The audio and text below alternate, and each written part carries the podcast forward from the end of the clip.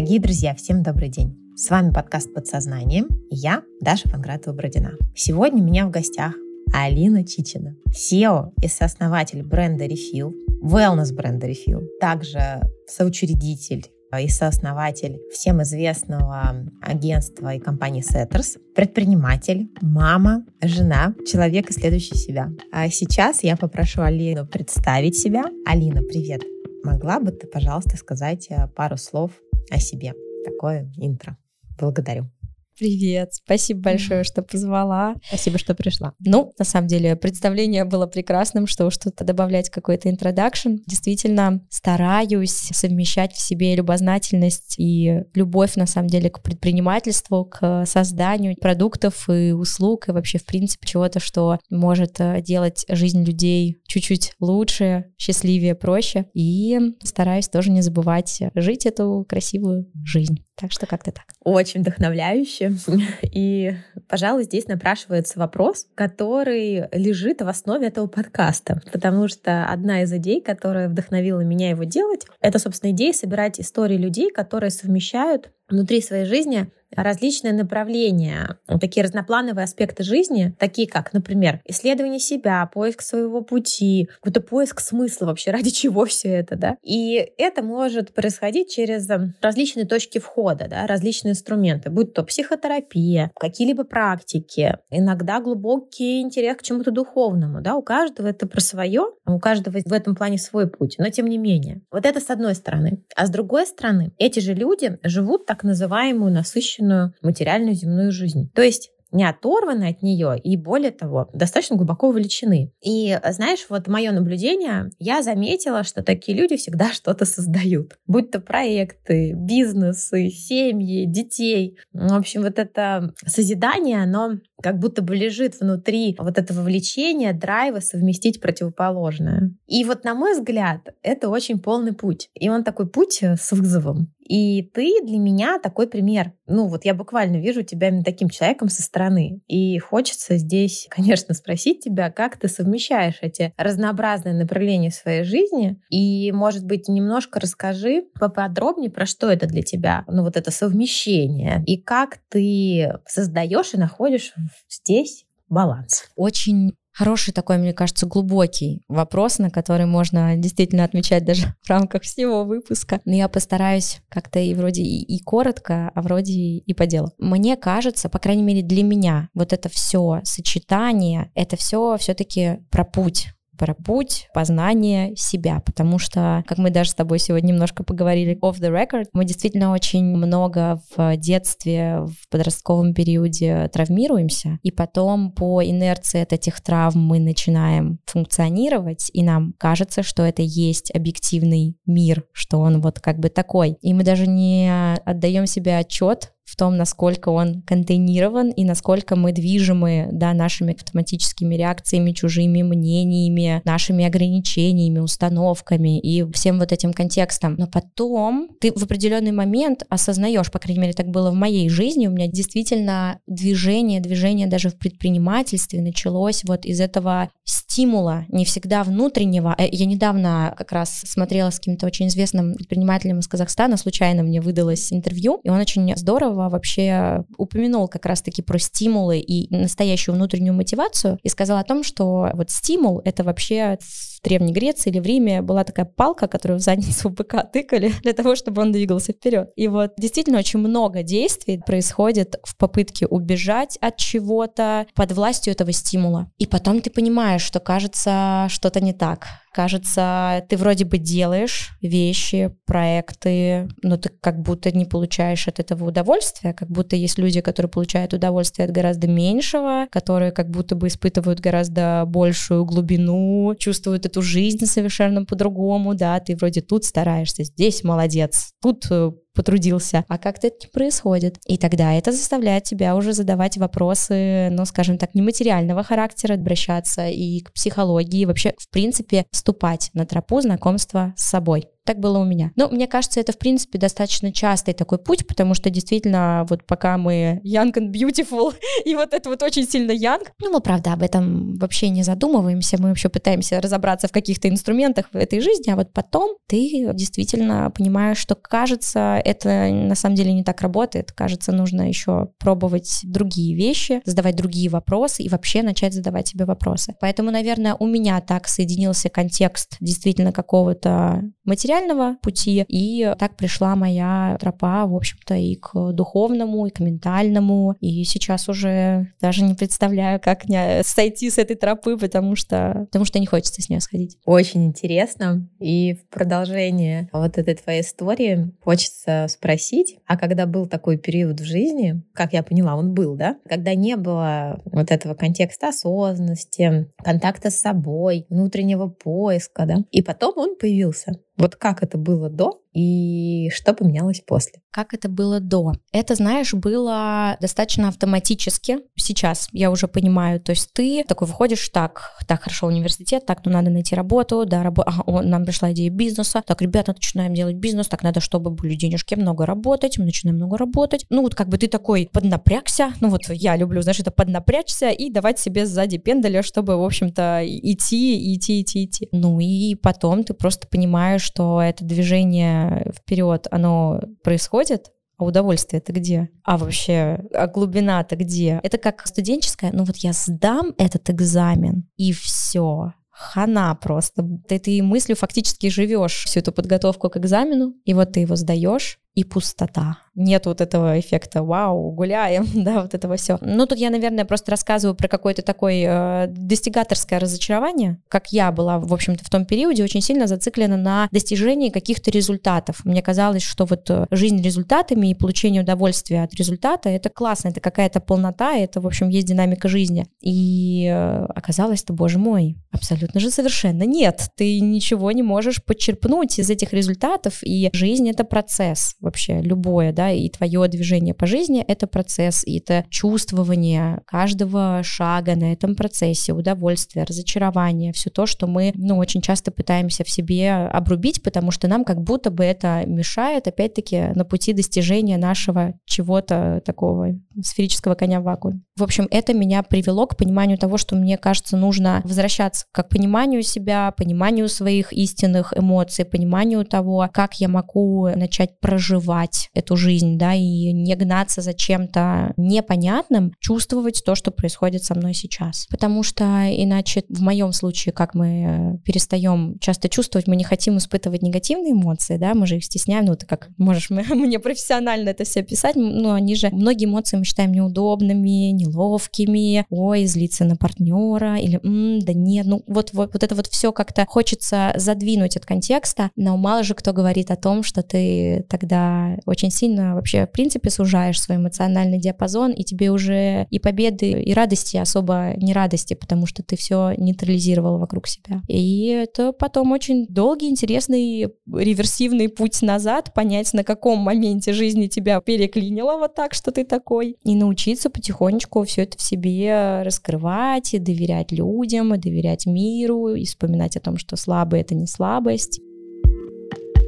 Да, Лин, спасибо большое. Мне очень откликаются твои мысли, особенно в сторону того, что эмоции, они ну, могут быть приятные, могут быть неприятные, но на самом деле они по сути, носят такую информационную функцию и в каком-то смысле, но если не нейтрально, то они все нужны. И когда ты что-либо блокируешь, какие-то неприятные чувства, то вместе с этим ты блокируешь и жизненную энергию, как будто бы вот эта либидо, да, и все становится такое пресное. Мне кажется, это очень действительно ценная мысль. Хотелось бы ее выделить прям. И при этом задать тебе еще один вопрос. А скажи, пожалуйста, что тебе помогает быть на этом пути? Что тебя продвигает к себе Возможно, это какие-то практики, может быть, психотерапия или еще что-то. Ну, вот знаешь, такой твой личный набор. Ты знаешь, я вообще, с одной стороны, такой исследователь. Я люблю исследовать разные инструменты, разные практики, потому что, по большому счету, ну, я действительно считаю, что это все разные дорожки к одному и тому же, да, действительно к себе. Просто всем подходят разные ключики и разные инструменты. Конечно, я очень люблю психотерапию как инструмент, который постоянно держит в реальности, постоянно держит в реальном контексте. Действительно, ты иногда чувствуешь, как сильно ты живешь, вот опять-таки, да, о чем я уже сказала, в своих конструкциях. Поэтому в терапии я уже, наверное, третий год. Недавно подключила нам еще семейную терапию, да, решила, что тоже очень здорово, потому что мы с Игорем, вот с моим и мужем, и партнером по бизнесу, и, в общем-то, столько всего нас связывает, что иногда нас нужно переводить друг другу. И мне очень нравится честный какой-то диалог с самим собой и друг с другом. Это здорово. Но, как я уже сказала, да, для меня это про связку с реальностью, но одновременно я очень люблю и оставляю место в своей жизни для таких более, ну, эзотерических, скажем, практик, ну и духовных тоже в том числе. Они для меня больше, ну вот чем больше, знаешь, я изучаю каких-то разных э, писаний, подходов, видений разных мастеров, тем больше я как-то прихожу к мнению, что это все-таки в конечном счете про какое-то вот отпускание. Там, где психотерапия будет тебе дальше разбирать по зернышку, по зернышку, по зернышку, ты уже как бы уже и так оголенный, а ты все равно дальше разбираешь, то тут это, да, это так,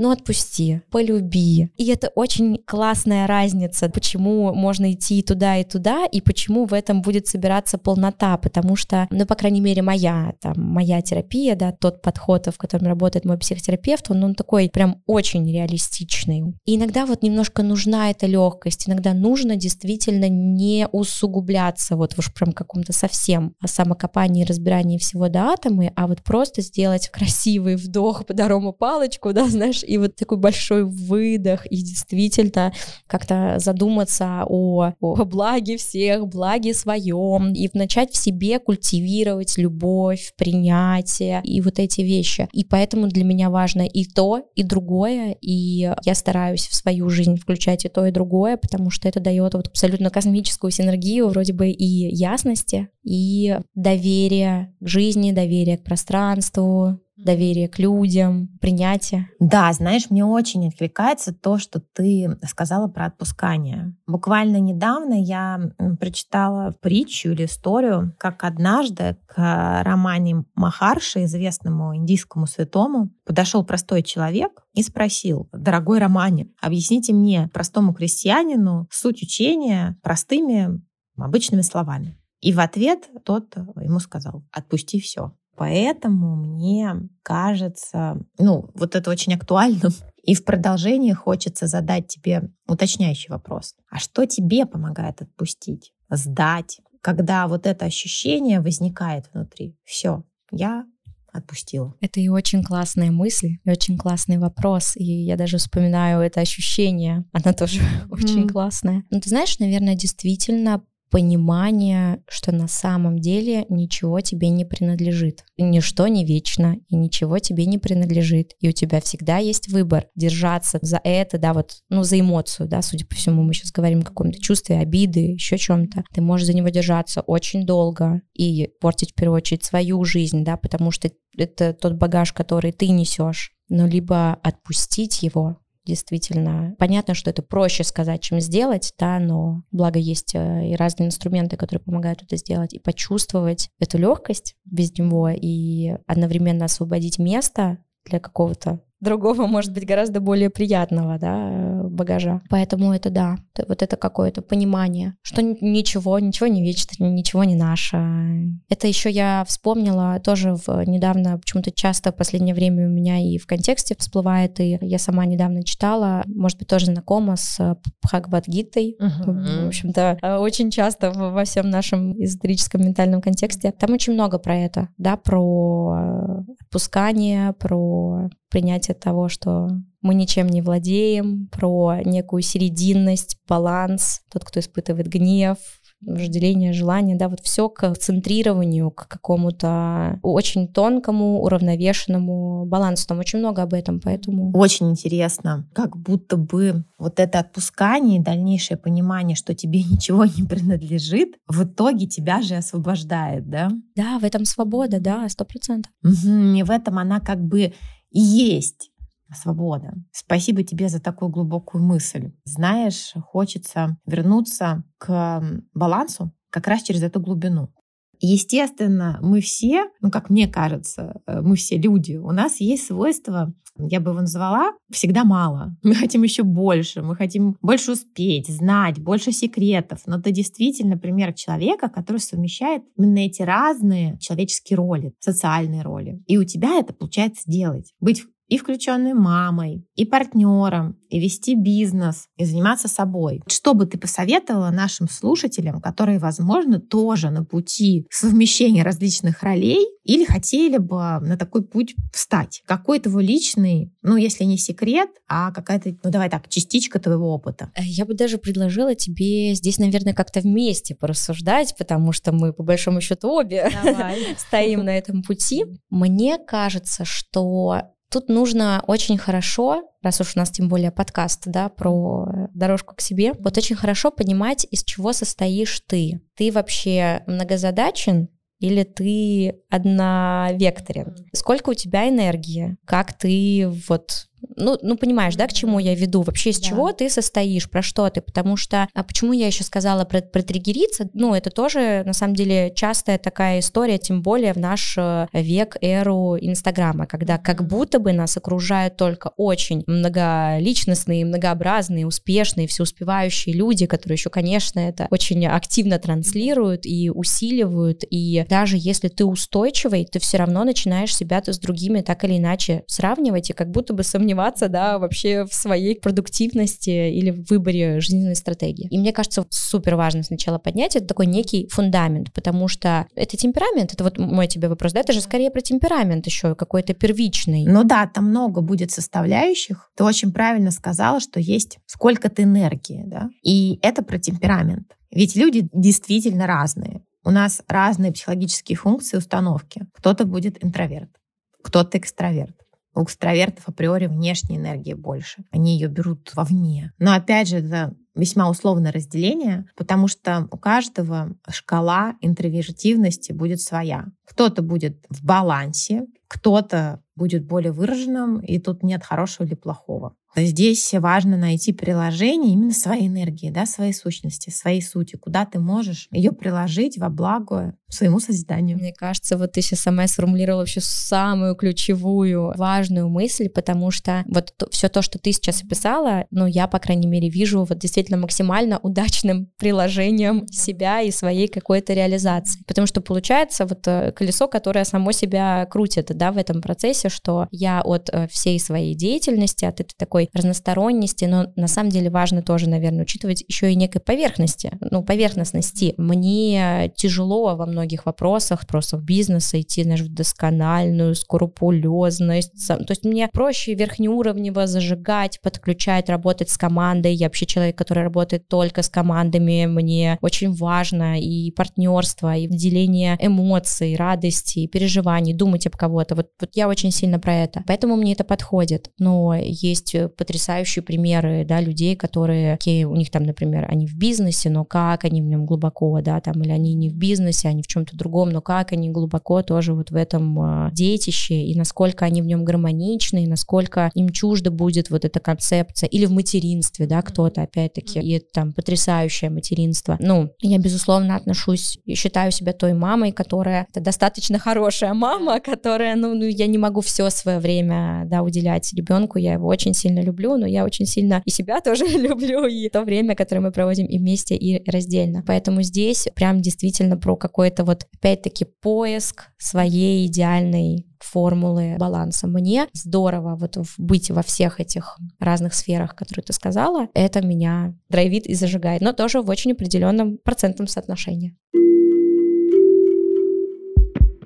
Правильно ли я поняла, что помогает именно честный разговор с собой и честный взгляд на себя? Что, ну вот мне лично подходит так, вот так. Мне подходит совмещать эти сферы, присутствовать в них внутри, в каком-то контексте и вот в таком количестве. И это личный такой персональный рецепт, исходя из твоей сути. И он дает возможность быть внутри этих абсолютно различных направлений жизни. Да, мне кажется, мы сейчас как будто бы немножко описали колесо баланса, да, вот оно у меня так прям показалось, такая, м-м, кажется, мы как будто бы об этом. Но, наверное, да, и вот это тоже одна из моих бесконечных, знаешь, э, как сказать, это колесо, оно все равно постоянно так или иначе немножко заходит. Как бы ты ни старался употреблять слово баланс, к сожалению, в жизни оно, оно достигается сложнее. Но особенно, наверное, часто встречающийся перевал, скажем так, в моей жизни, это перевал в работу, когда уменьшается время с семьей, уменьшается время с собой, ты в какие-то периоды э, начинаешь больше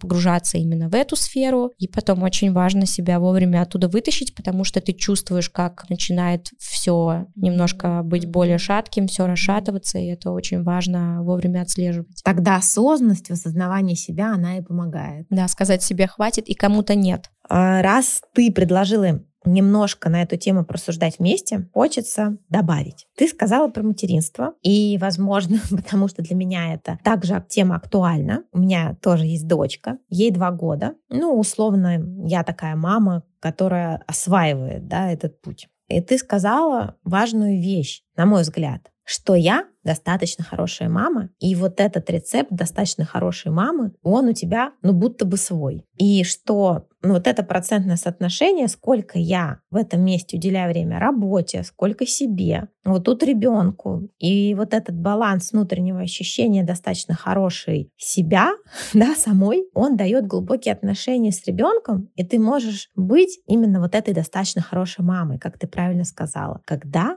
ты любишь себя, да? И почему я это говорю? Потому что я сейчас вижу, знаешь, такую задачу в социуме, которую мамам приходится решать. В современном нарциссическом обществе, ты про это говорила. Это можно назвать общество Инстаграма, общество сравнения, потребления. Как бы мы это ни назвали, у нас действительно есть такой контекст сейчас, период времени, да, раздутого нарциссического пузыря. И он как будто входит во все сферы жизни. И он однозначно попал в материнскую сферу. Про что это для меня? Это про то, что будто бы условная мама должна быть такой идеальной мамой. И при этом работать, все время быть в хорошем настроении, никогда не испытывать трудных эмоций. И главное, быть осознанной, на дзене и, и ни в коем случае не выходить из себя. Но это нерешаемая задача. Тупик, да? Как будто бы. И в итоге мамы попадают в константное, постоянно тревожное состояние и внутреннее ощущение, что вот я должна, должна, должна быть хорошей мамой, самой лучшей, идеальной. А на самом деле они в этой внутренней тревоге находятся, и эту внутреннюю тревогу детям передают. И мне кажется, для блага детей здесь важно разрешить себе быть той самой, как говорил Дональд Винникот, достаточно хорошей мамой и позволить себе, возможно, ошибки, возможно, промахи, возможно, свой рецепт, что вот я буду работать здесь столько-то, да, тут я себе разрешу столько отдохнуть, здесь я буду с ребенком.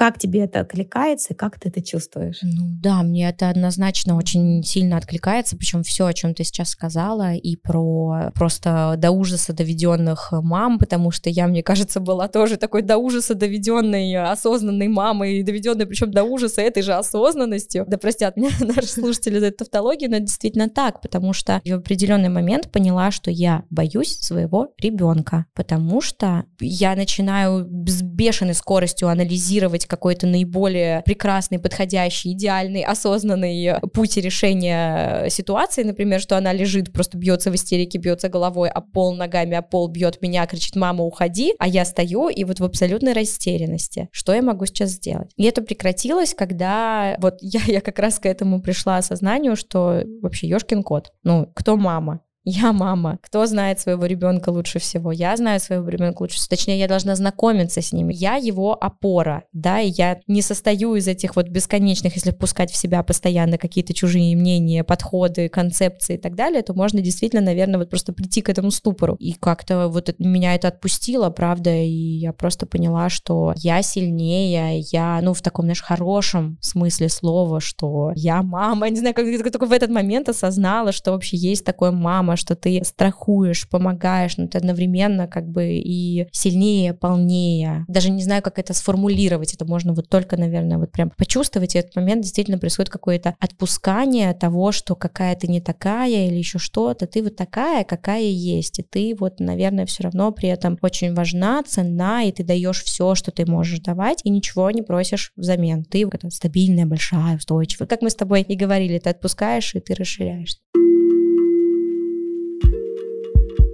Знаешь, есть такой подход в психологии, модальность, системно-фенологический. И у них есть выражение. Ты, по сути, своей его описала. Звучит оно так. Родители большие, а дети маленькие. То есть мы всегда маленькие по отношению к своим родителям. А наши родители всегда остаются большими по отношению к нам. И то же самое с нашими детьми. Мы все равно больше, а не меньше. Когда ты ей даешь больше с одной стороны, и когда ты не выскакиваешь да, из этой роли в какое-то состояние, я какая-то недостаточная, это неправильно, вот это и получается конструктивно, потому что ты априори больше, потому что ты мама. А еще, знаешь, меня натолкнуло на какую мысль, тоже она мне в свое время, как-то сейчас прям рубрика для мамочек, но это тоже очень-очень важно мне было ее понять, потому что не все это проговаривают, и тем более очень многие рассказывают о том, как их наполняет общение с детьми, как они наполняются от детей, но у меня есть очень большое сомнение в адрес как бы вот этой истории про наполнение детей, потому что, ну, я потом нашла, в общем-то, подтверждение большого количества концепций. Все-таки,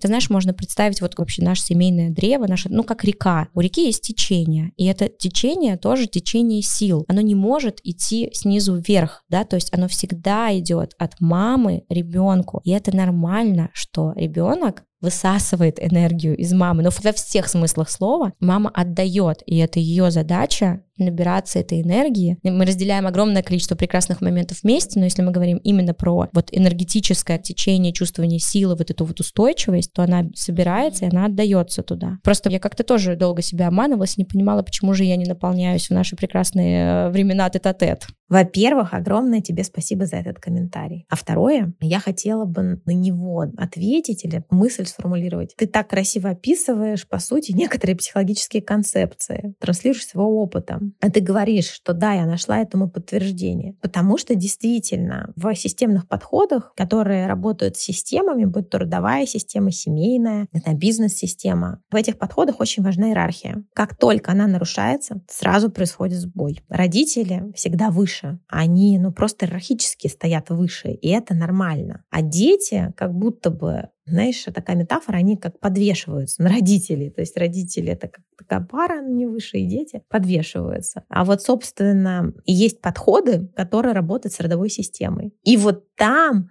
ровно концепции э, такие же, как ты описала, что буквально течение этой энергии родовой, она проходит от родителей к детям. Мама и папа всегда, где бы они они жили, даже, может быть, ты их не знаешь, да, различные бывают ситуации в жизни, но от них всегда течет энергия к ребенку, потому что они просто ну, проводят это. Даже банально генетику, способности, не говоря уже о другом. То, что лежит в поле коллективного бессознательного, там, например. И, конечно, когда мы с детьми взаимодействуем, в первую очередь, мы отдаем, и это нормально. И вот этот перевертыш может случиться про то, что, ой, я не наполняюсь как-то, да, что-то все наполняются, а я не наполняюсь. Опять же, я какая-то не такая мама, с одной стороны. А с другой стороны, как мне кажется, еще может быть искушение, ну, возможно, бессознательное, детей эксплуатировать. Как будто бы они тебя должны радовать, заряжать или быть тоже хорошими. Да? Ты меня не заряжаешь, ты меня не наполняешь, а на самом деле это все наоборот. Да,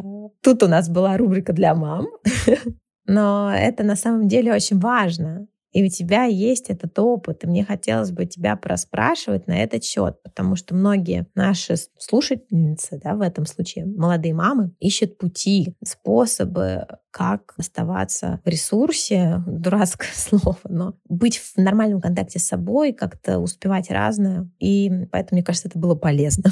спасибо тебе. Но на этом месте хочется вернуться, знаешь, в более глобальный контекст нашего разговора. И мне хотелось бы спросить, а что тебе помогает, если тебе трудно? Бывают трудные дни у всех нас, и вот лично что помогает тебе? Наверное, и помогает, и сложнее всего, ну, в общем-то, понять, что это трудный день. Шаг один — осознать, потому что и тоже такого было очень много в моей жизни. Это на автомате, как бы не смирившись до конца с тем, что, ну, в общем-то, ты сейчас испытываешь что-то, то-то, то-то, потому-то, потому-то, потому-то, это просто начать как бы раздавать вот эту вот энергию, которую ты получаешь в этом дне, в общем-то, как-то это все пытаться не прожить, пройти дальше, и потом оно всегда догоняет, да, чем больше ты пропустишь, тем больше оно догонит. Поэтому просто понять, что это состояние вот сейчас такое, и, соответственно, что ты можешь с этим сделать, как ты можешь, может быть, экологично его прожить. Возможно, тебе не стоит идти сегодня вечером э, туда, куда ты планировал, а стоит сделать то, что тебе хотя бы чуть-чуть поможет стабилизироваться. Запрещенка в холодильнике, самый вообще какой-то сериал, от которого ты чувствуешь, что деградируешь, вот настало, наверное, его время, да, например. Ну,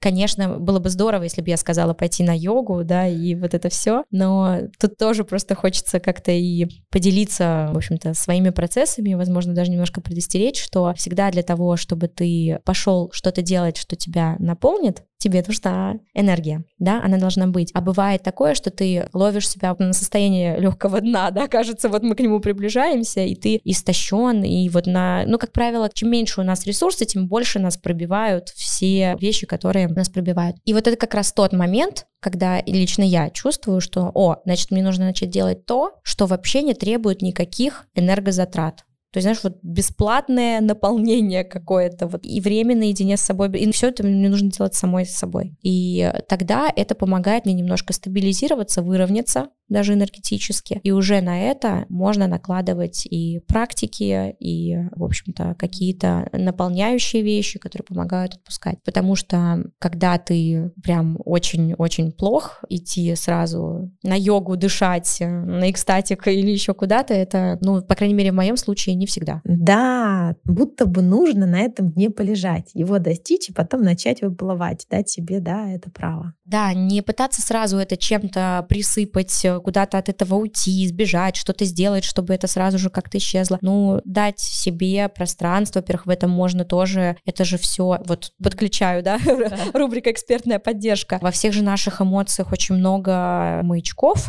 да, и очень важной информации. В злости очень много важной информации. Мы очень часто от этого вообще какие-то важные потом жизненные парадигмы применяем, да, имплементируем в свою жизнь. Значит, что-то нам не подходит, значит, что-то нас э, зависть одно, гнев другое. И в этом нужно побыть. Это нужно вообще сформулировать для самого себя, вообще понять, а что конкретно, куда это тебе вообще ударило и где болит. А потом уже с этим идти. Я действительно вспомнила про отпускание, про которое ты говорила. И когда ты стала описывать это взаимодействие с эмоциями, как будто бы надо сначала принять и побыть в этом. А вот потом ты можешь же отпустить и идти дальше, выключить борьбу, как мы это часто начинаем. И ведь правда, тебе вдруг плохо, и ты так, знаешь, побежал на йогу. Все, надо срочно бежать на йогу. Надо подышать, надо сесть помедитировать. Обязательно час. И вроде бы все правильно. Да, эти вещи помогают, но вопрос, из какого состояния, из какого майнсета ты это делаешь. Если ты делаешь это через борьбу, то ничего не работает.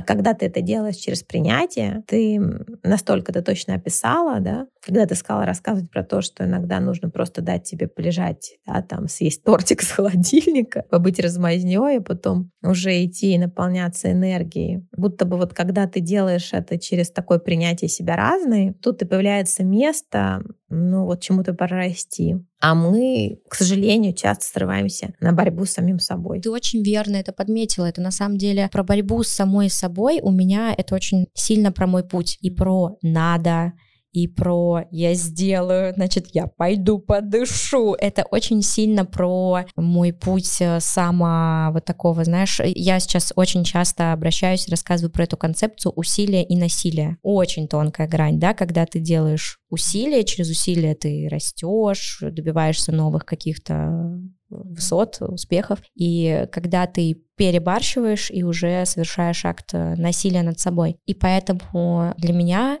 все, опять-таки, практики духовные, ментальные, психотерапия, вообще про вот синхрон, да, а окей, можно так, так, так, а мне-то что сейчас нужно? Мне что подойдет? Мне вот подойдет сейчас туда идти или мне не подойдет сейчас туда идти? Опять-таки мы приходим к тому, что в этом очень много отпускания, да, и, и, и понимания, окей, я сейчас такой, мне сейчас вот так, я сейчас тут с чипсиками.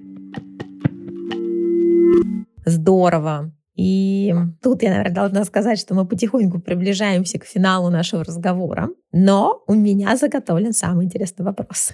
И этот широкий вопрос. Он про твои основные инсайты здесь сейчас. Вот ты сегодня. Мы сидим в этой студии. Какой-то день на календаре. Ты сидишь тут в этот момент в своей жизни и твои главные инсайты на сегодня. Какие они? их ну, ну, много. Если бы, как мы с тобой обсуждали, что э, всегда в формате разговора может всплыть как что-то гениальное, так, так и не факт. Но, наверное, последнее, что чаще всего почему-то крутится в моей голове, я к этому обращаюсь снова и снова, и меня это так удивляет, шокирует, поражает. Это, знаешь, вообще да нельзя простая вроде бы мысль, что внешний контекст ну, грубо говоря, один и тот же. Ну вот, окей, вот мы с тобой видим картинку, едут машины, стоят здания, завтра будет то же самое, едут машины, стоят здания, послезавтра, ну, условно. Да. Но ты каждый день, каждый час разное твой настрой разный и твое восприятие всей вот этой вот действительности, которая непонятно, насколько в нашем мире можно использовать слово стабильно, но она вот как бы есть. Короче говоря, насколько твои внутренние конструкции, твои установки, твои мысли меняют все, создают все, создают эту реальность, насколько реальность ну, в общем-то, субъективно. И это каждый раз меня, ну, прям, знаешь, вау, я не знаю, шокирует. И одновременно, наверное, дает мне самый большой и важный стимул заниматься вот этим всем, о чем мы говорим, да, о чем твой подкаст, о чем мой подкаст. Потому что если пускать это на самотек и давать всему внешнему как-то дестабилизировать твое внутреннее и вообще влиять на твое внутреннее так активно, как это может влиять, все, своим масштабом, своей динамикой, своими какими-то какими-то конструкциями, убеждениями, то можно, ну, наверное, вообще в этом раствориться. И вот эта вот красота какого-то... То есть я прям представляю, что, знаешь, в голове внутри у каждого, вот, я не знаю, этот сад, через который он смотрит на эту вот реальность, и поэтому как важно там действительно выращивать красивый сад, который любит этот мир, который любит людей, потому что вокруг ничего не будет меняться, да, ты будешь сталкиваться условно с одними и теми же ситуациями, там, с хамством, с еще чем-то, с несправедливостью, с разными вещами, но твой вот внутренний весь фокус и все восприятие, насколько вот в этом много всего. Это, конечно, не очень а, какая-то прям красиво, гармонично сформированная и сформулированная мысль, но она меня прям вот всегда очень как-то, знаешь, прям вау как это важно. Вообще, какой наш внутренний мир важный, красивый, многообразный, сложный, и как важно им заниматься и туда тоже идти. Мне кажется, это прекрасная мысль, и у меня она снова очень откликается. Ты знаешь, кто-то сказал, что могут быть, ну вот, условно, сидеть два человека за одинаковыми столиками одного кафе, а, на одинаковых стульях, на берегу одного океана, одного и того же, да? Но один будет в раю, другой будет в аду. И все зависит исключительно от того, что у них внутри, во внутренней жизни.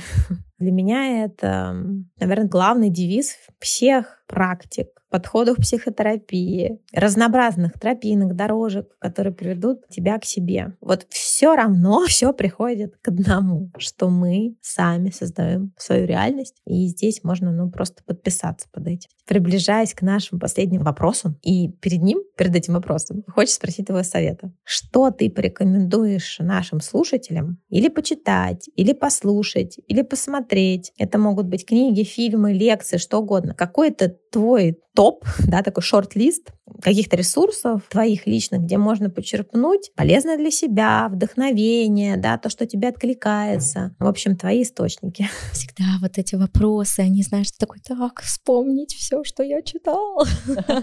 Как же так и не растерять? Ну вот мы сегодня с тобой вспоминали прекрасную Бхагавадгиту, да. и мне кажется, в переводе Михаил, да, Михаил же Гребенщиков, mm-hmm. очень замечательно он перевел, несмотря на то, что достаточно компактное описание, очень сложное для восприятия, его можно, мне кажется, читать раз 40, 140 каждый раз что-то новое для себя понимать. А кто не знаком, очень на меня произвело впечатление. Вот действительно Знаешь, как это, с кем-то, я не помню, мы обсуждали, что эта книга, писание, оно, по сути, главный пращур и прародитель всей мотивационной э, бизнес-литературы. Вот встань, иди, сиди, дыши, вот это вот полюби, потому что все там. Конечно, в свое время очень... И почему-то в контексте сегодня отпускания, да, у меня, видишь, видимо, на это начинает литература такая приходить. Потрясающая работа, книга, да, Далай-Лама, не помню, в соавторстве с кем-то, вот, не помнишь название? «Счастье», ну-та-та. Надо будет э, просто вспомнить ну, и да, вставите в описание. Вспомним, вставим, да. А, да, вот. А,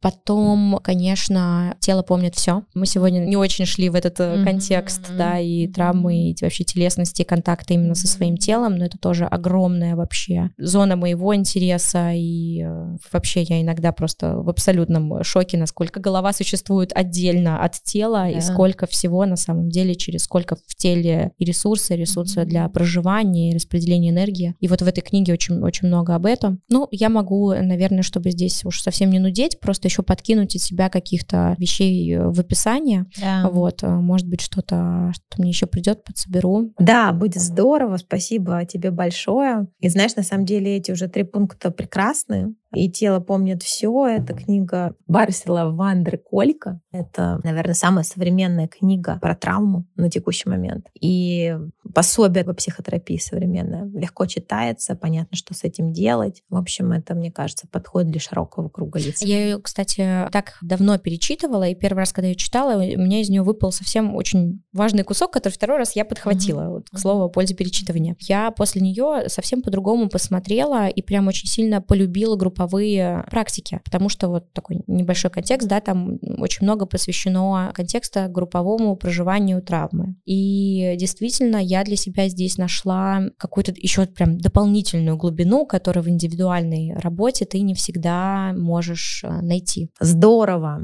И правда так, так работают ведь все группы поддержки и сообщества. Ну, по сути своей. Спасибо тебе большое. Мы добавим еще в описание. И, собственно, последний вопрос, который я хотела тебе задать. И он требует, знаешь, ну, вот, возможно, короткого ответа, а возможно, широкого. Вот как тебе откликнется. А есть жизнь, мы все ее живем. Как-то вот устроен мир. Мы все это исследуем, да, разбираемся в этом. И вот если тебя спросить здесь сейчас, а в чем смысл всего этого? Что бы ты ответила? Я бы долго молчала, потому что всегда эти самые короткие, самые коварные вопросы. Но ты знаешь, вот опять-таки на сегодняшний момент, к текущему часу в этой студии, а, где этот прекрасный разговор, мне кажется, что это все для того, чтобы мы учились и учили свою душу, наверное, я даже скажу так, да, учились э, в очень глубоком плане, строили новые конструкции, развенчивали старые конструкции, и через вот это обучение, во-первых, чуть больше открывались этому миру, чуть как будто бы лучше его понимали, одновременно будто бы реализовывали свой потенциал, и через вот этот потенциал делали чуть лучше жизнь других, обучая и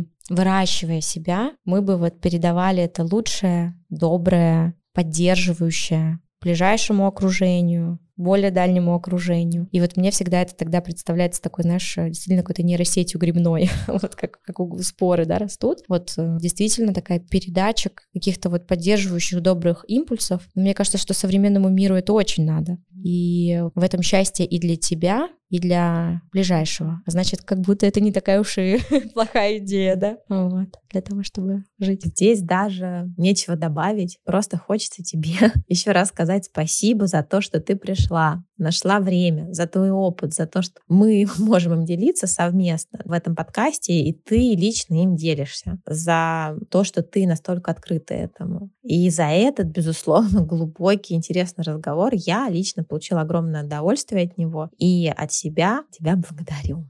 И до новых встреч. Надеюсь, что называется, не в последний раз. Спасибо большое. Я взаимно получила огромное удовольствие. Спасибо. Да, дорогие друзья, всем спасибо. Всем до свидания и до новых встреч. Пока-пока.